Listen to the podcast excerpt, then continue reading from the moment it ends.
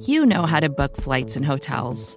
All you're missing is a tool to help you plan that unbelievable travel experience. That's why you need Viator. Book guided tours, excursions, and more in one place. There are over 300,000 travel experiences to choose from, so you can find something for everyone. And Viator offers free cancellation and 24 7 customer support for worry free travel. Download the Viator app now and use code Viator10 for 10% off your first booking in the app. Find travel experiences for you. Do more with Viator. For decades, Milk has been fueling women marathon runners as the OG performance drink. And in the new docu-series Running Sucks, brought to you by Team Milk, Abby Ayres takes us on a journey of self-discovery as she meets several groups of empowered women runners to find out what drives them, what fuels them, and what pushes them to go the distance. And in the process, she learns that she too can be a distance runner. You can watch the series at runningsuckstheseries.com and register for the inaugural Every Woman's Marathon at everywomansmarathon.com.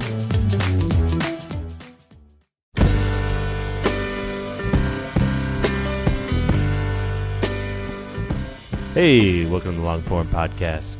I'm Max Linsky. I'm here with Aaron Lammer and Evan Ratliff. Hey, guys. Hey. Hey, good to see you guys. Really nice to see you, gentlemen. Hey, who did we have this week, Evan? This week we have Max interviewing Joel Lovell, who is an editor at the New York Times Magazine. Uh, he's also a writer. Recently, you would have seen a cover story that he wrote about George Saunders in the Times Magazine, which he talks a lot about. And he was also at GQ. He was a writer for GQ, and he's one of the most respected long form editors in the business.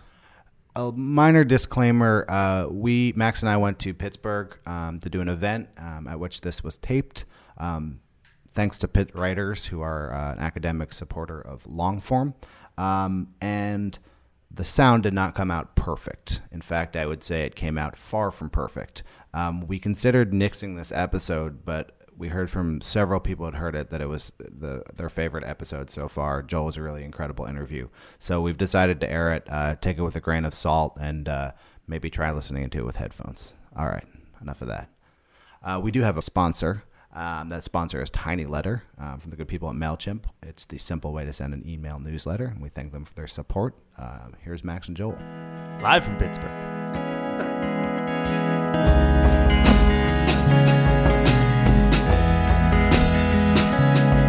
Thank you. Thank you so much for having us. University of. Um, and thank you very much, Joel Lovell, for coming all this way. That's okay. I'm very happy to be here. I have to ask you about like many, many things. I know I have a whole slew of topics, none of which I prepared you for. But we should start, I think, with uh, the profile you wrote of George Saunders. Um, as I read it, I got the sense that you knew the guy pretty well. How long had you known him before you started reporting the story? It's funny. I mean, I, I knew him a little bit, but not very well before the story. I mean, I knew his work very, very well. I, I, I had read his work really uh, closely for a long time, and we had sort of overlapping worlds a little bit. He wrote, a, I don't know, three or four stories for GQ. Um, Which but, you, you but I wasn't. I wasn't his editor there. He wrote a tiny thing for me in the Times Magazine when I first went over there a couple of years ago. We did this education issue, and we asked a bunch of people to write about their best, the sort of most formative education experience of their life. And he wrote this very nice and sweet piece about these two high school teachers that he had. Um, so you know, we had a couple, you know, a couple experiences, but I, I didn't know him well at all. Was it was it a piece that you've been wanting to write for a long time? Was the was his new book an excuse to do it, or, or Yeah, I, no, I, had, I hadn't thought about writing about him. But, I mean, I thought I, I wanted I wanted to know him. Really, is what I wanted to do. I mean, it sounds a little stalkerish, but it's, it's true. it comes through in the piece? yeah, I know, I know a little too much, I think. Um, but he, uh, you know, I got a galley of his book back in September, and I'd read, you know, probably half the stories that are in that book, because roughly half of them were New Yorker, and I read those ones, and one or two mixed. Um, and I read that book, and I was so blown away by how great it was. And, and it really felt to me, in three or four stories in that book, I really felt like he was he was just doing something that nobody else had ever done, as far as I could tell in fiction, and certainly breaking new ground for himself.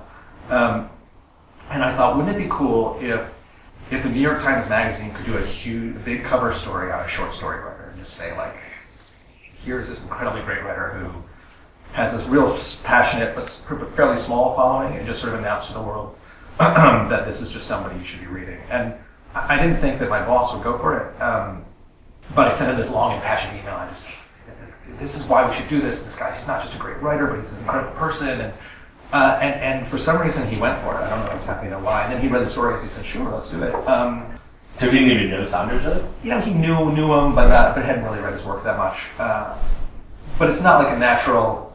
It's not a natural magazine decision to say, you know what, let's put a middle-aged white short story writer on the cover of the magazine. Right. I mean, I mean, the, the, the white and the male part of it, obviously, they get they get plenty of coverage on the cover of the magazine. Only But- young men in the New York Times magazine. but but but doing a big story on a short story writer is not necessarily um, an obvious thing, and um, and I was just sort of happy to do a story where I mean I should probably sound more sophisticated than this, but I sort of knew going into it it was just going to be a love letter. to him, Well, that, I, I mean, that was one of the things I was wondering about. Like, uh, did were there any plans ever to do it straight? I mean, like, did you ever think about masking your love? I did. I mean, I, I thought a lot of times that it was it was maybe overly um, like overly enthusiastic, you know, and then a little overly personal. Like, but then I thought, you know, what the hell? It, it, it, I'm either gonna it's either gonna feel honest or it's gonna completely embarrass me. But I'd rather be embarrassed trying to do something honest than just do kind of like um, sort of standard by the book magazine. Did that did that like crystallize as you were reporting it, or did you go up to like upstate New York the first time and it's like, here comes the love? no, it definitely happened in the report. I mean, we became, you know, it's this thing that I, I think probably occasionally happens to people who, who do these kinds of stories is you spend, I mean, he was really, really open with his time for once. We spent a lot of time together, um, even more than sort of, sort of suggested in the story. And, um, and each time we met, it just felt like this, this friendship was deepening. And then I thought, well, to, to I don't know, it seemed like I wanted to sort of honor that in some way. And that sounds corny. you know what I mean? No, no, I mean, I do know what you mean. It, it, it, it also felt to me like that, that experience you're talking about with that you had reading the book, the, the emotions that, that it brought up in you, these kind of authentic emotions for like vulnerability and openness. Um, those are themes in the story, but it also felt to me like the story was designed in a way to evoke those same things. It's the same. And I, I wondered whether you think nonfiction has that capability, whether journalism can do that thing that fiction can do. Um, yeah, the short answer is I do. I think I think it's I think it's very hard to do, and I think when I was, I mean, honestly, there were plenty of whiffs of drafts with this, and drafts that were really really bad, and um, and people read and sort of saved me from. Um, They're like, roll it back. I didn't realize. I mean, honestly, I'll, I'll, I'll get to a, a more straight answer of your question in a second. but, That's um, answer to that. but the, the first draft of this story had there was like this thou, there was a thousand word opening, a little over a thousand words, um, which I was just convinced was the best magazine story opening that anybody had ever. wow, people are going to be blown away. And, the, and, and, and it was, I mean, it was, it was very emotional. Um, that sounds creepy. I know they're going to be wow. you can say that. Um, but, but the story was this. Uh, I was at the playground with my daughter, who's five, my youngest daughter, and I was talking to somebody, and she was up on this um, one of those fireman poles. Uh, so her head was probably nine feet off the ground, and she she lost her handle on the pole, and she fell backwards, and she fell straight back, and I watched her come down, and she hit the ground. You know, her head hit first, and I sort of scrambled. To jump over something to get to her. And I got to her, and she was totally unconscious. I mean, she was out, and um, and it was really terrifying. She was out for a while, uh, and I was screaming her name over and over. And there was a woman, a mother next to me, and she was saying, she, "Wow, should I call an ambulance? Should I call an ambulance?" And it was like a solid 30 seconds where she was out. but It felt like she was out for a month. I mean, I couldn't, you know, she just wasn't moving, and um, and I was really, really scared. Uh, and then she came to. We got her to the emergency room. They, you know, they they did a scan. She was, you know, she had a concussion. They sort of looked for bleeding. She was fine.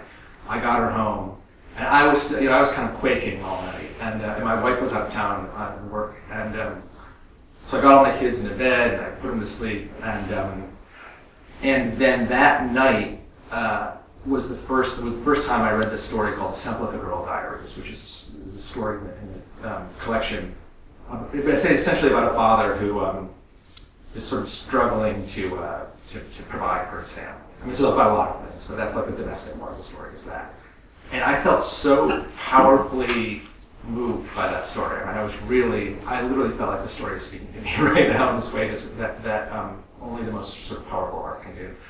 And I was very well, you know, overwhelmed with emotion. And, um, and so, to make a long story even longer, I wrote, um, you know, I wrote this opening that was all, it, it was all about that scene and my, my kid and then reading the story at night, going back to check on her to make sure she was okay, crying.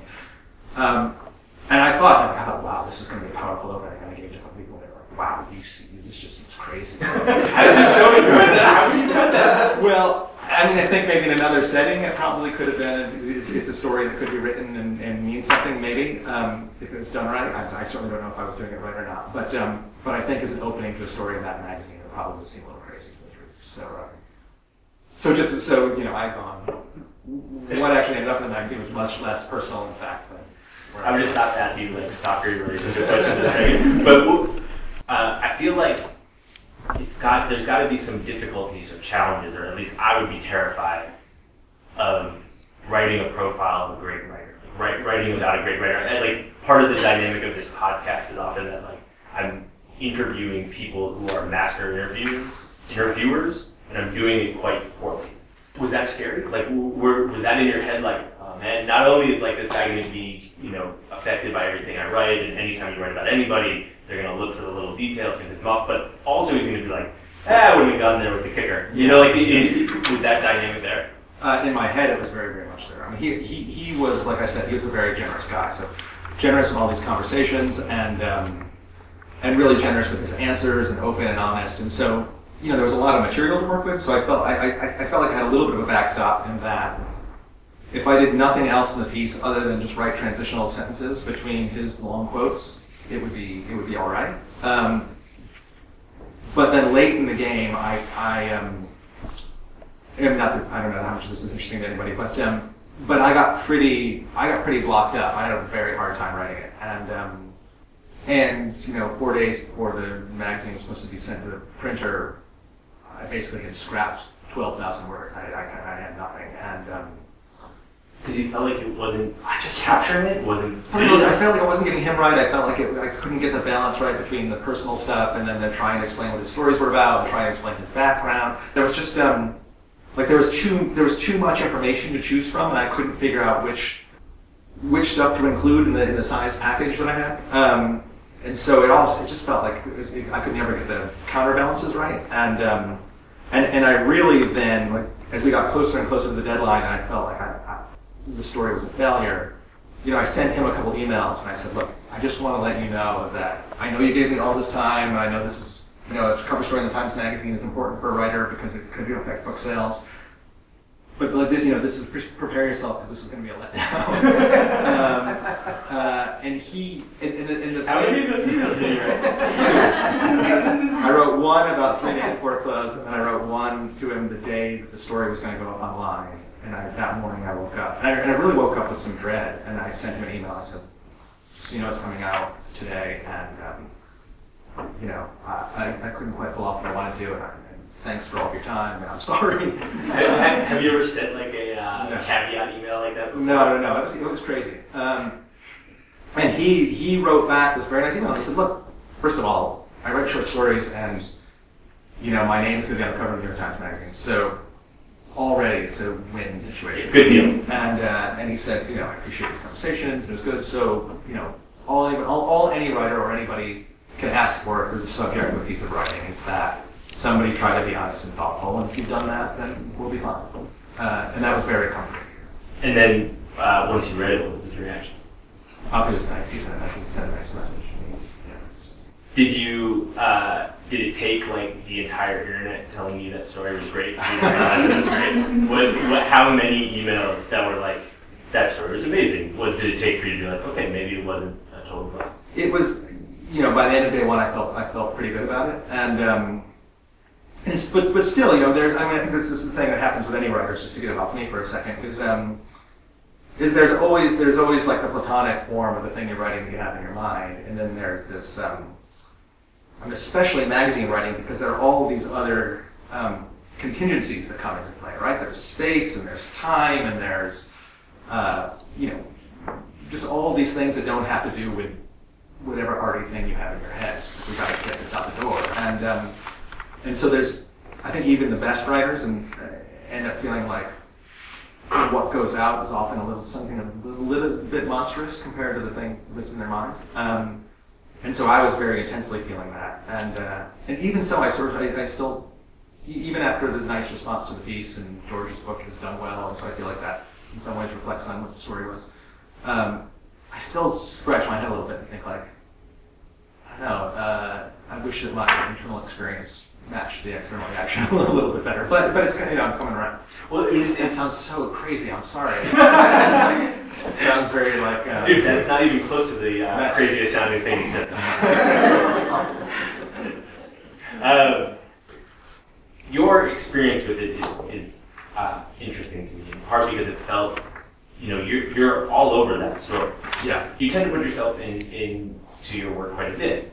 Is that something that you encourage other writers to do? Is that something that turns you off in other writings? It, it, could you could you have imagined a way to write that piece or the other stuff you do without yourself into it? I, I can imagine the piece, uh, you know, a great piece that that you know never had the first person pronoun in it, and you never. I, I just don't know that I could have written that piece, um, and not because I have you know like so many um, wonderful things to say, like like I'm, I'm so incredibly interesting, but but but from I, I just sort of know where my limits are, and, and, and one of the limits I came up against over and over again with that story is just I didn't trust my own lit crit abilities a little bit. You know, I felt like I couldn't fall back on that kind of authority, that sort of uh, analytical authority. There wasn't a way to talk about his work without being clear about how his work had affected you. Yeah, and and, and, and then I just thought, well, look, the reason you want to do this is because you find this fiction more than almost any, certainly more than any contemporary fiction that I can think of. Um, I, I just find it personally moving in a way that um, just is important to me, you know. And so I thought, well, if that's what you feel, then try to get that across. Yeah. Uh, you started as a fiction writer, Yeah. right? and then moved into magazines. Did you have aspirations of being a writer for magazines, or did you want to be an editor from the start? How did that work? Uh, it, it really was a, was a sort of um, it wasn't a very uh, intentional process. I I, went to uh, the MFA program, the fiction writing program at the University of Michigan, and I had a great couple of years there. And I stuck around. I was teaching fiction the year after I graduated, and trying to write some short stories. and then I really sort of lucked into this job. Uh, I, started working as a stringer for Harper's Magazine. Back, this is in the sort of in the pre-internet days.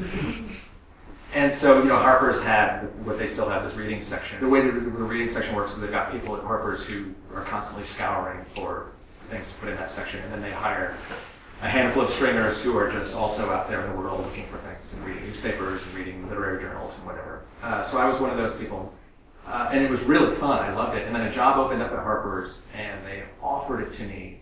And at the time, I had no I didn't think I wanted to be a magazine editor. I didn't know what I was going to do. I was thinking well, maybe I could get a job teaching at college, or you know, maybe my wife will be really successful and I'll just be able to cook dinner when she comes home. My pleasure. Absolutely my pleasure. Um, uh, but then this job at Harper's came along, and I thought, well, I love reading Harper's. Sure, why not try it? Uh, and then that's uh, and you know, I had to take an editing test and all that sort of stuff. They didn't just say like, hey, come on over here and work for us. I, had to do a little bit of work for it, but um, I was so less qualified then.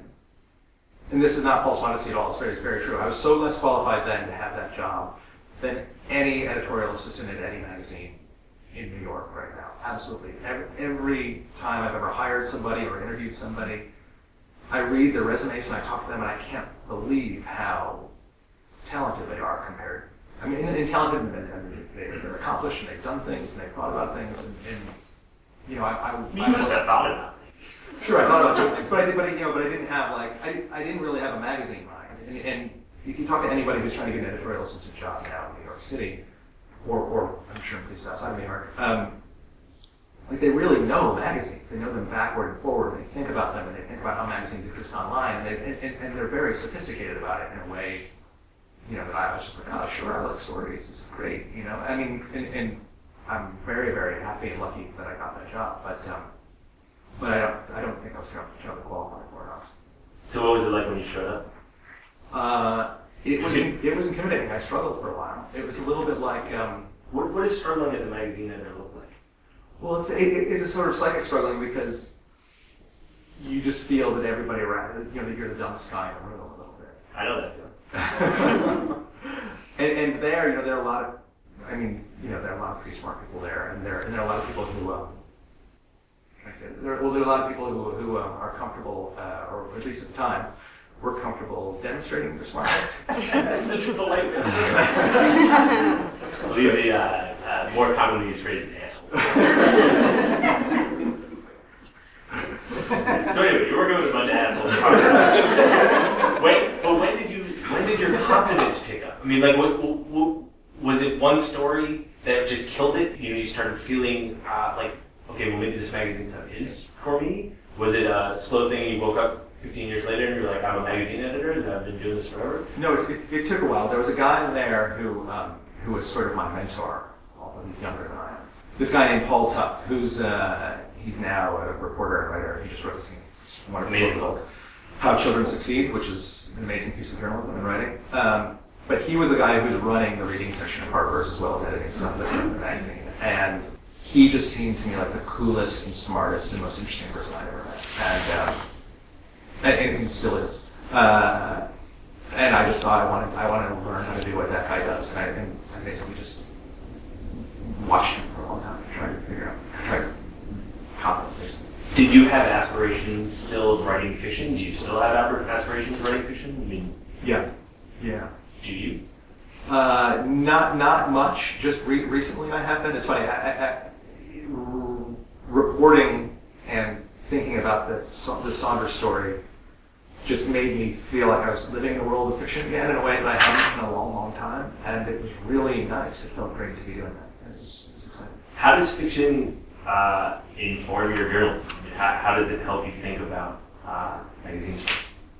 Um, well, I, I think if you're a fiction writer, or if you've read a lot of fiction, um, or if you've studied fiction, you've um, internalized this, you've internalized an idea about storytelling, right? Just like you just sort of know what makes an interesting story, and so and, and those instincts are really really useful, I think, when you go when you do magazine journalism, because um, there, there are a lot of people who are great uh, great reporters and can get information that other people can't get, and then there are other people who are great stylists, but who you know who aren't necessarily terrific at figuring out how to how to get people to tell them stuff or to find things out.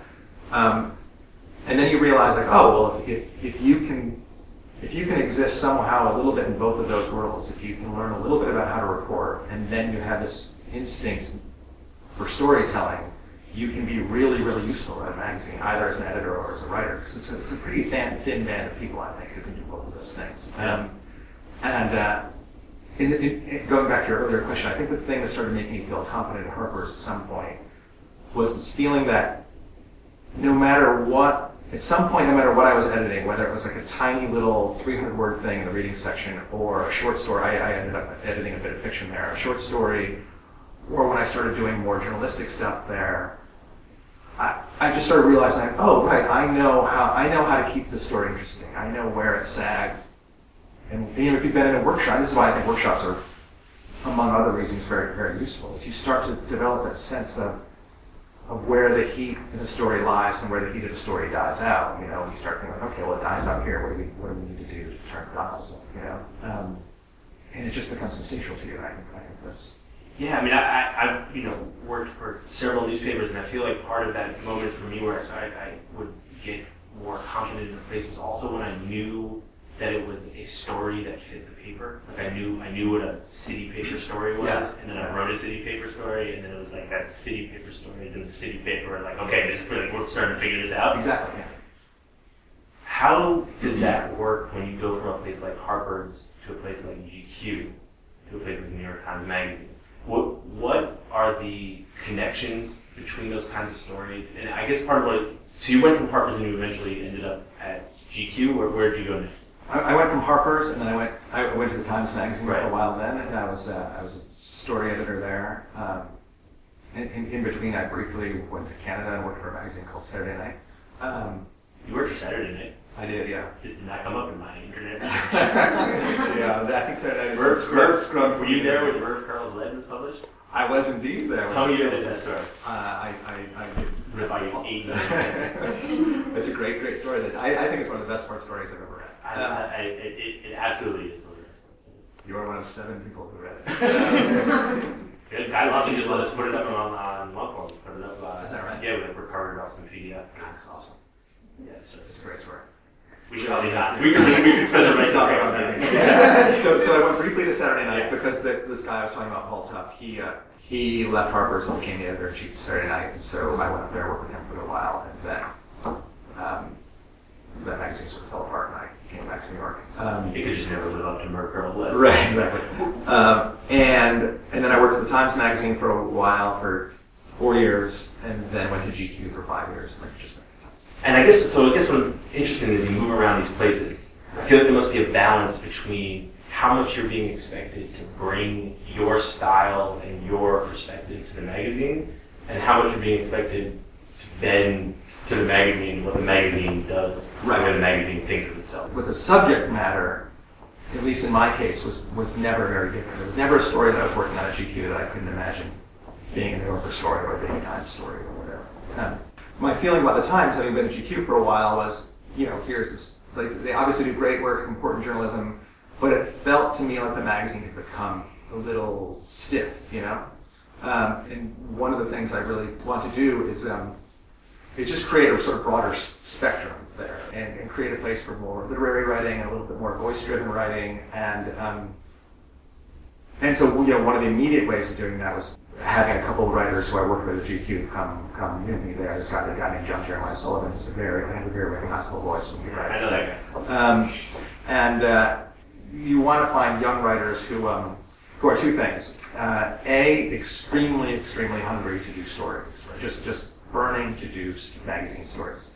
How can young writers like uh, send that that signal up to you? What do you look for? What is that tenaciousness? I mean, if, you know, if somebody sends you a pitch, like you can you can tell within the first paragraph of reading a pitch. I don't mean necessarily that they should be like all hopped up. You can just tell, like, okay, there's an intelligence, and energy, and enthusiasm, and an awareness of the world and of the magazine that this writer wants to write for going on here. You can you can tell it almost immediately. You know, and you think, ah, this is a person who has a sophisticated sense of of what this magazine does and wants to do that thing.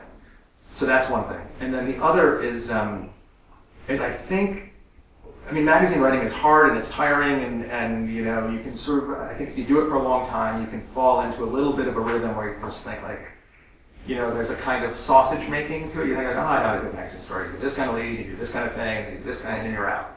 Um, and, and what I really, really want are, are people who don't think that way yet about magazine stories. Instead, they think this is just an opportunity to tell a great story, and I'm a really good storyteller, and I like I want to, I, I, I want to flex it, you know. Is part of that because those people are more open to editing? That relationship can be more open. I think so. Yeah, yeah. They just they, they want to learn how to do it. Yeah. When did you start editing Sullivan? 2005. I think. So I mean, sort of er- early-ish in his career. Yeah, he had written he had written one truly truly great story for Harper's about um, horse racing, uh, which he won a national magazine award for. It became his first book, his book Blood Horses. Um, and then he started writing at GQ, and uh, and he and I started working together. And his next big story was this um, story about a Christian rock festival. Uh, and really the moment, I mean, I knew John was, I knew him a little bit before that, and I knew he was a very smart guy, and I loved this piece in Harper's, but I sort of thought, oh, maybe that was like the one great piece he has in. 'cause It was also about his dad, it was stuff that he knew very well. Uh, you know, and then he did this Christian rock story, and I read it, and just thought, wow, this is, this is a real special writer. Like, this is a writer who people are going to read for a long time. When you get that first draft, I mean, how close to the final version was that first that first take? What what's your job then? Well, well, with that story, with him in general, I think he would agree with this if he was here. Um, there was just way, way too much. You know, he he um, he had a hard time sort of seeing what how to put the story together. So it was a lot of incredible material, but it wasn't it wasn't organized especially well. Um, you know, he turned in a twenty-four thousand word draft, I think. And, and you put me with that as what your child was. So, so yeah, the first part of the job was just saying like, okay, well, let's let's get this down to half its length, Right, and, right, and right. then talk about editing. Yeah. Sullivan came basically with you from GQ to the New York Times. Is that accurate? Yes. Is that right? Yeah. That feels to me like you guys have a relatively strong relationship. You should know that I've talked to some people who know you before you and I talked, and they all basically said the same thing, which is like nobody loves nobody loves anyone, any editor like they love Joel. Well, that's nice to hear. Yeah, yeah. There's no way for you to slough that one off. That's a uh, legitimate compliment. I'm trying to embarrass you, but but Thanks, people. Good night. Yeah. why? You know what what what what do you what do you do that other people don't? Why is John Jeremiah Sullivan this huge magazine writer? Why is he willing to jump ship? What what's the what's the secret?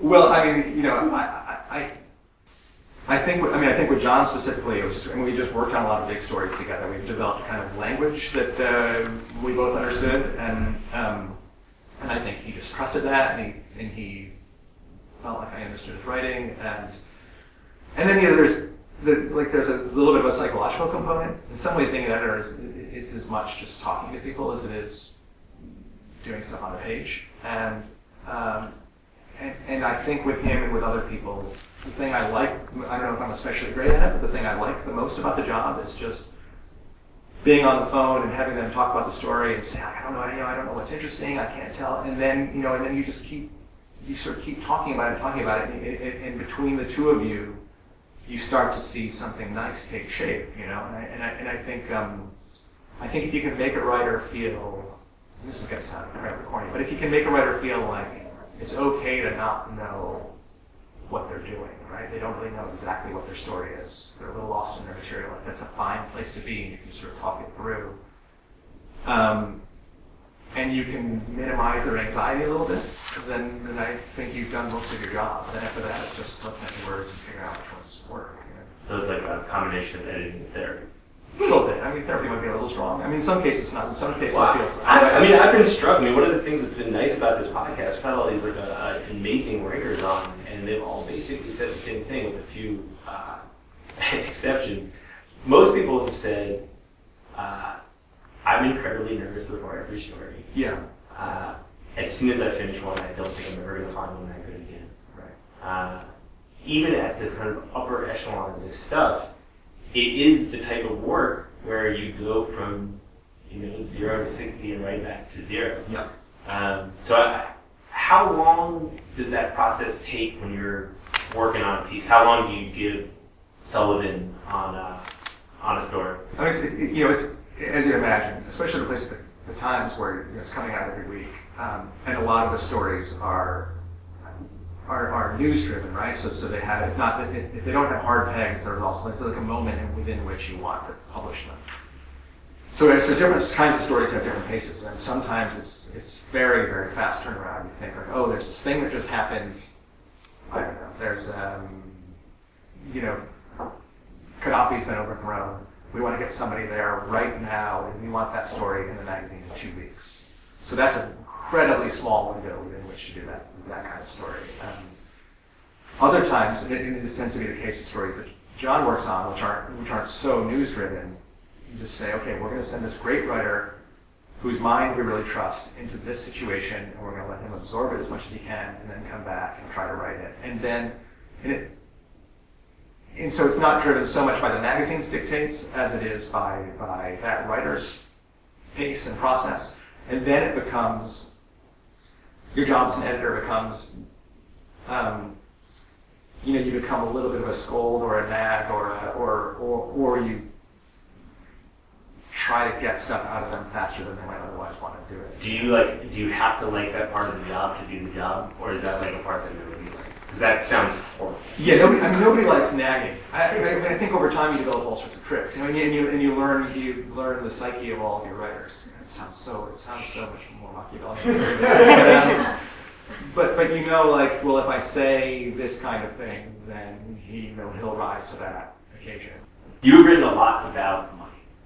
Yeah. Um, and you have written about money in a way that uh, I, at least personally, find really helpful. I just turned 31. I just got married. I am uh, a part. Hey, uh, I am a uh, partner in a small business. Uh, all of a sudden, I'm realizing a uh, I should probably start thinking about money, and b uh, I don't understand shit. Yeah. all of your stuff kind of is like from that exact point of view, and not not you know shit, but it, it, you write about money in this kind of um, emotional way rather than a pragmatic way, which I find um, really helpful. You had a column in uh, GQ for a long time called Men and and, and I guess I, I wonder how much uh, your upbringing uh, had to do with the way that you write about money. I should say that in my family, like uh, talking about money is, is used kind of like some like uh, very rare weapon that you can only use very occasionally, but it kills people immediately. Like we never talk about it, but then when it comes up, it like clears the room. You know, um, so I'm pretty bad at talking. Well, Was your family about it? No, no, my, my family was terrible about it. Um, as I think most, you know, most most families are one way or another. Um, I mean, the way I started writing about money was that we were sitting around in, a, in an editorial meeting in GQ, and we were trying to think of different kinds of columns to to put into the magazine. And my boss said, "Gosh, we should have a uh, we should have a money column, but I don't want it to really be an investment advice column because everybody does that, and it just seems dull." And uh, and again, Andy Ward, who, uh, was Jeremiah's editor, uh, and who knew a little bit about my background and, and you know my neuroses really, um, helpfully piped up in the meeting. Oh, Joel should do that because he's he's a mess with money. He's crazy. he's insane. he's. He's a total disaster. Uh, Did anyone ever write "That was terrible financial advice. You cost me thousands. Well, no, I mean, I, I, and I, I really specifically wasn't giving invest, investment advice except for this one time where I wrote about, um, you know, this is going to get really exciting now. If you have coffee, drink it now. I wrote about 401ks. I, literally had no idea how one set up a 401k and even what they were, and I just didn't understand. And, and then how did you divide your investments in them? Um, and so I, I set out to learn like just basic stuff. Okay, I need to have a retirement account. How do I do it? And then within that, I talked. You know, so I talked to enough of investment people. And I started thinking like, oh, I understand this now. And I, and, and I got a little cocky, and I started giving some advice. and I started giving that advice. I believe it was um, in late August or early September of 2008. August was, was seemed like very Such a healthy time for the U.S. economy." Um, and I was just like, this is what you should do. And you should be investing in these kinds of things, and these kinds of things, and index funds. Here's what like, I just learned about index funds. A month before, I had no idea what an index fund was, and I was talking about it like I was um, uh, Jim Cramer. And um, that column came out literally the month that the bottom dropped out of the global economy. And, uh, and, and, and I ended up writing this thing for the Washington Post about that experience. And it wasn't like I was picking specific stocks. But what I realized in doing that and in talking to all these guys is that nobody really, really knows, right? I mean, there's there's no expert who actually knows what he's talking about. I mean, I was wrong, but everybody down the line was wrong. I mean, even guys who are getting paid a lot of money to go on TV and say this is how you should invest your money, they were they were wrong. They had no idea what they were talking about.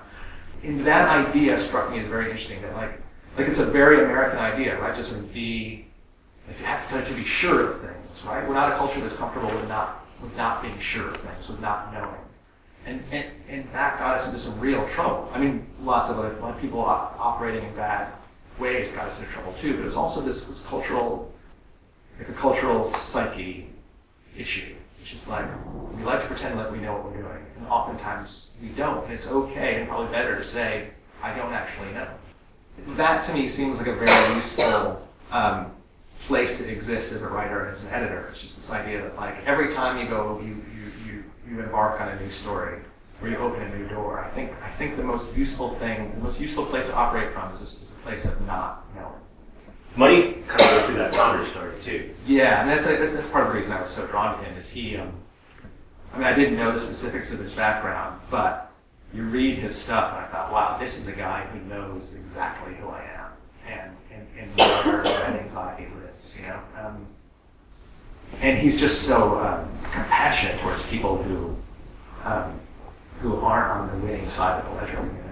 Yeah, I mean, the theme in that story around money, which is also something that you've written about a lot, is this kind of idea that like um, it's not about uh, going for more money necessarily, but it's about what that not having money, uh, you lose grace. Yeah. Sort of not having it, like that not having money brings disgrace. Not that having money particularly brings it, Right. but there's a guarantee that if you don't, it's very hard to be graceful. Exactly. And I, and I felt like, without getting too sort of formation about it, um, I, I felt like that was very much my experience growing up, not just in my own family, but you know, we grew up in a part of upstate New York where there just aren't a lot of people around who have a lot of money. Um, and, and, you just, and over time, as you become, you grow up and you become a little bit more attentive to it and aware of it, you, you, you, see that in action all the time. It's exactly that. It's just this, it's just the slow grinding away of grace. Um, I mean, that's George's word for it, which I think is the perfect word. Um, and you see the way, like, it's hard to be generous when you're so stressed and so tired, you know. It's hard to be the parent you want to be, or the, the partner you want to be, or the, you know, it's, it's hard to do when you're carrying around that kind of anxiety. And I think there's not, um, there's not a great cultural appreciation for that existential state. You edit a lot of people who are in some form of that existential state. I mean, it, uh, magazine writing, even at the top level, is not a particularly lucrative pursuit. Yeah. I guess I have a couple of questions. What, well, one is, I mean, I, I think money in magazines in New York is a weird thing. You, you don't make very much. The cost of entry is really high. There's a reason, I think, part of, you know, there- there's a reason that the people who staff most of the magazines are grew up on the East Coast and went out to these schools because there's a cost of entry into that business. You have to put in unpaid time, or you have to put in time well below the line uh, and be able to. But the other thing is you have to kind of like weirdly keep up appearances. How do you manage that existential like crisis in your writers or or in people in that in this world who are trying to break into it? Is there advice that you have for people who maybe do not have the advantages that most people who make it in magazines have? Um, I do. I mean, I don't know if I have actionable advice, but I have lots of sympathy. Um, and in part because I mean that was that was very much my experience. I mean, my experience when I went to college was was one of just feeling like I was the the hillbilly among sophisticates, and then um, and then my experience going to New York, where I'd literally never been in my life.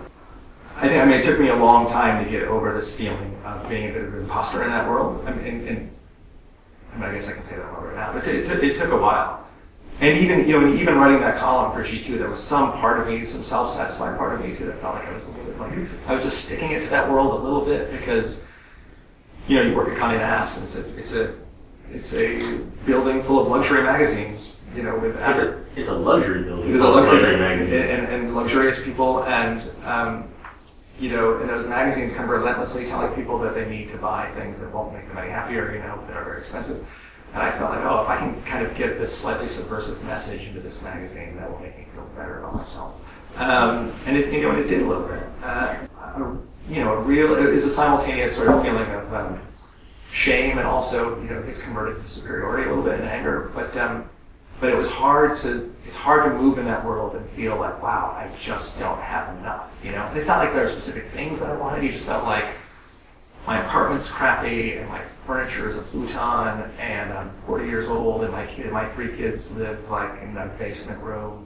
I mean, it's a, it's a perfectly fine apartment. It's a very, very nice neighborhood in Brooklyn, but um, but it's less nice than everybody else's apartment I know. And, and, and I don't mean phony in any way. We are wildly, wildly rich compared to 99.9% of the world. And yet, within that little circumscribed world, you're just constantly aware of your own less thanness. And so, to now answer your question, um, I understand that state of being a writer and wanting so badly to write, and then also just being so anxious about finances and the way that those two things can be at cross purposes. And so, you know, one of the things you can do is try to say to writers, like, look, what I can help you do is put a great magazine story into this magazine. And when you do that, this many people are going to read it, and it's going to give you a boost, both in terms of your esteem, but also it's going to lead to more work. And that's like that's how you'll put it together. Joel, man, I, I really appreciate you uh, coming all the way down to Pittsburgh. I really appreciate being here. Thanks very much. I, especially with all of your incredible travel. The people who stuck around, you guys have questions for Joel? So go to the microphone. So I have a question about what you said about writers and editors like living in the space of not knowing, and that being this really productive space. And so I feel like when you pitch, the idea is that you should know, or you should really seem like you know, right, to convince someone like you that this is a story that I really want to publish, and this writer really knows a ton about it.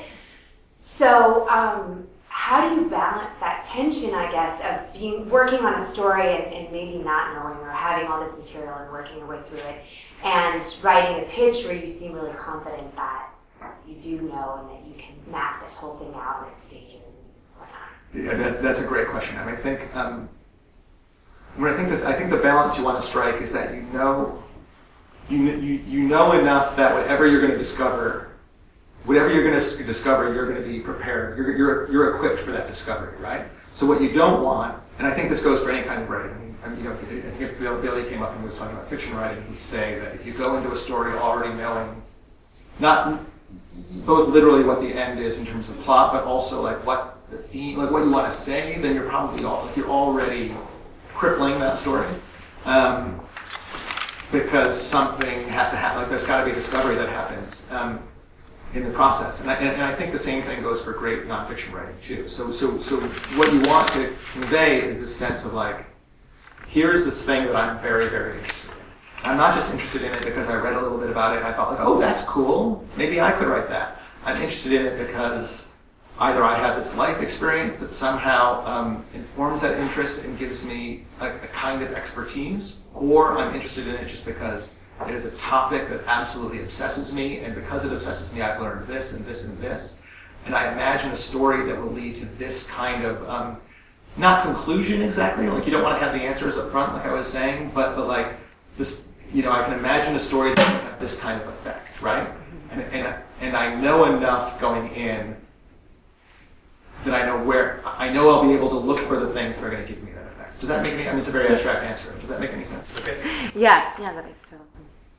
Uh, The one thing I'll say about pitching, if you guys don't mind, is um, you basically want to do the editor's job for them. And, and, and, any editor who's receiving your pitch is in, a, is in a position where they have to go to their boss and they have to say, here's the story I should, I think we should assign. And their boss is going to say why, and so you want to give them all the information they need to say, this is why this is a good story. Um, so it can't be that you go to them and say, I'm kind of interested in it, will you give me a chance? You've got to say to them, like, you've got to imagine them as like, I've got to give this person the material they need to go to this other person and have them say yes. You know, you've got you. It's up to you to arm them. Um, so, so, so that, that's mostly what I mean by like demonstrating, demonstrating that you know enough. Yeah. Does that make sense? Yeah. I have one. I have one more question. I did uh, ask a couple people who know you about what I should ask you before you did this, and uh, I was just I'm just going to read a question verbatim from a colleague of yours. All right. Um, why is he so goddamn smart and kind and good looking? why doesn't he age like a normal person? Why, how, can, how can the rest of us be more like him? Has he ever, ever had an enemy? And if so, who is it? Can we go beat that person up on his behalf? Very nice. Is Um, there anyone, can we go kick someone's ass? I'll think of somebody. Thanks, Joel. Sure. Thanks very much.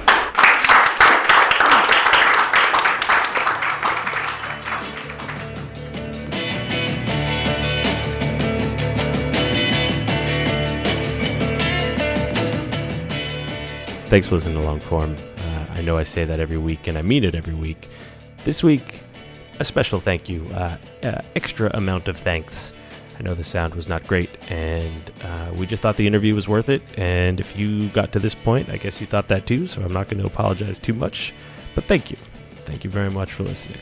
Uh, I'm Max Linsky. My co hosts are Evan Ratliff and Aaron Lammer. Our editor is Lauren Kirchner, and our intern is Sarah Mandalare. Thanks very much to the University of Pittsburgh for hosting us and continuing to support what we do over here at Longform. Go check them out, Pitt Writers. Uh, and thanks very much to Joel Lovell. Uh, Joel was in Pittsburgh for like 10 hours. The guy had a flight canceled. That interview started like 30 seconds after he walked into the room, and he couldn't have been more gracious throughout the entire thing. So, Joel, thank you, and uh, we'll be back next week.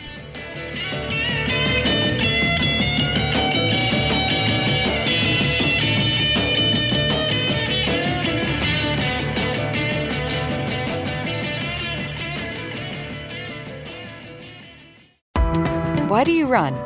Why does anyone? I always thought that runners loved running, and that's not the case. Most runners hate running, but they choose to do it. In the new docu-series Running Sucks, brought to you by Team Milk, Abby Ayers learns why women runners everywhere are driven to go the distance. It really is about taking my power back and proving myself wrong. Team Milk is about fueling women's performance and helping them along their marathon journeys.